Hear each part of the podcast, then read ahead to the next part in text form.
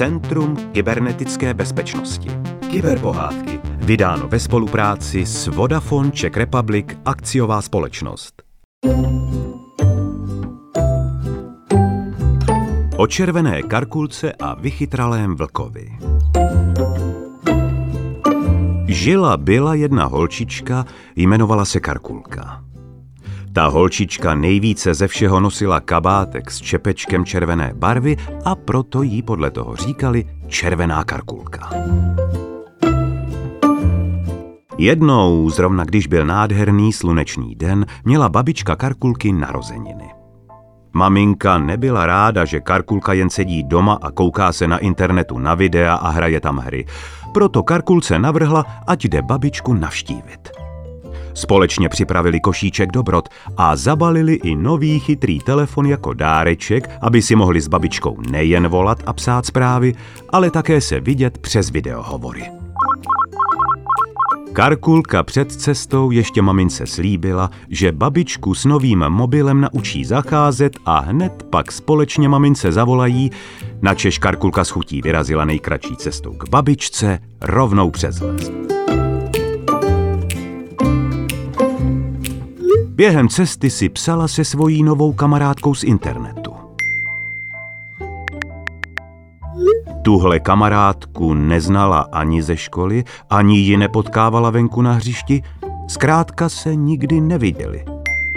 Podle fotky na internetu byla stejně stará jako Karkulka a opravdu dobře se s ní povídalo.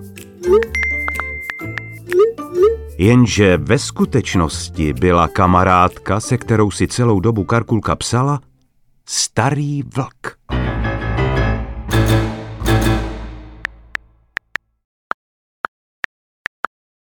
On jenom na internetu předstíral, že je mladá dívenka.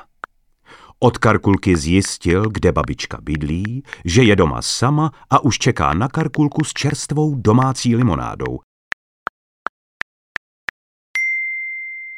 Vlk proto na nic nečekal a rovnou pelášil do babičiny chaloupky. Babička se Karkulky nemohla dočkat, proto taky vlkovi hned po zazvonění otevřela. Byla natolik překvapená, že před ní nestojí Karkulka, že se ani nestačila bránit nebo volat o pomoc.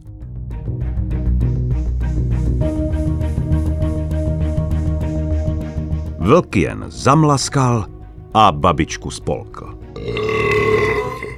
Pak se vlk převlékl za babičku, uvelebil se v její posteli a koukal do mobilního telefonu.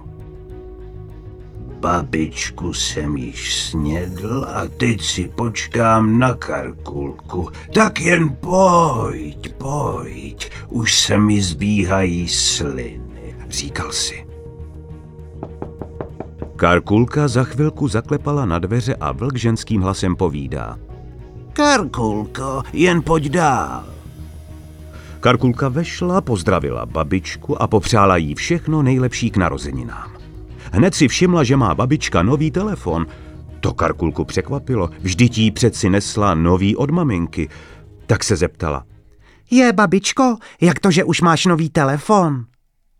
Vlk na to odpověděl. To, abych měla tak dobrý telefon jako ty. A Karkulka na to. A babičko, proč máš tak velký displej? Vlk odpověděl. To, abych lépe viděla ty fotky, co mi budeš posílat. Karkulka se dále zeptala. A kolik máš v tom mobilu volného místa v paměti? Vlkovi za mobilem se zaleskly zuby, vyskočil z postele a zavrčel. Hodně volného místa v paměti mám, ale v žaludku ještě víc. Babičku už jsem snědl a ty se mi tam také vejdeš. Hned pak skočil na Karkulku a spolkl ji také. Naštěstí se s babičkou kamarádil i myslivec. Věděl, že má zrovna narozeniny, a tak ho napadlo babičku navštívit a popřát jí hodně zdraví a štěstí. Když přišel k chaloupce, udivilo ho, že je otevřeno do kořán. Potichu dovnitř nakoukl a spatřil spícího vlka s vyvaleným břichem.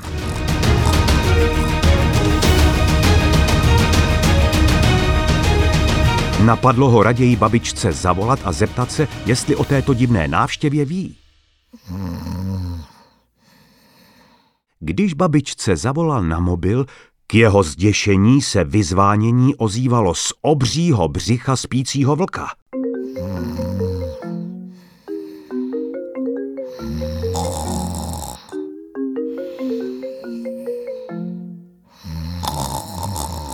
Na nic nečekal, břicho rozřízl a babičku s Karkulkou zachránil. Společně poté objevili vlkův mobil a Karkulce došlo, že si celou dobu nepsala s kamarádkou, ale s vychytralým vlkem. Babička s Karkulkou myslivci poděkovali a Karkulka slíbila, že si na internetu bude psát jen s dětmi, které opravdu zná a které osobně viděla. Společně se potom poradili o tom, co udělají s vlkem. Myslivce napadlo naplnit vlkovi břicho různým harampádím a pak ho opatrně zašít. Vlk si přece chtěl nacpat žaludek, tak ať má, co chtěl. Když se vlk probudil, měl obrovskou žízeň, proto rychle utíkal k blízkému rybníku se napít. Když pil, těžké harampádí ho převrhlo do vody a táhlo ke dnu. Jednoduše se za svůj podvod dostal pod vodu. Nikdo od té doby vlka neviděl, ale jestli se utopil, to se také neví.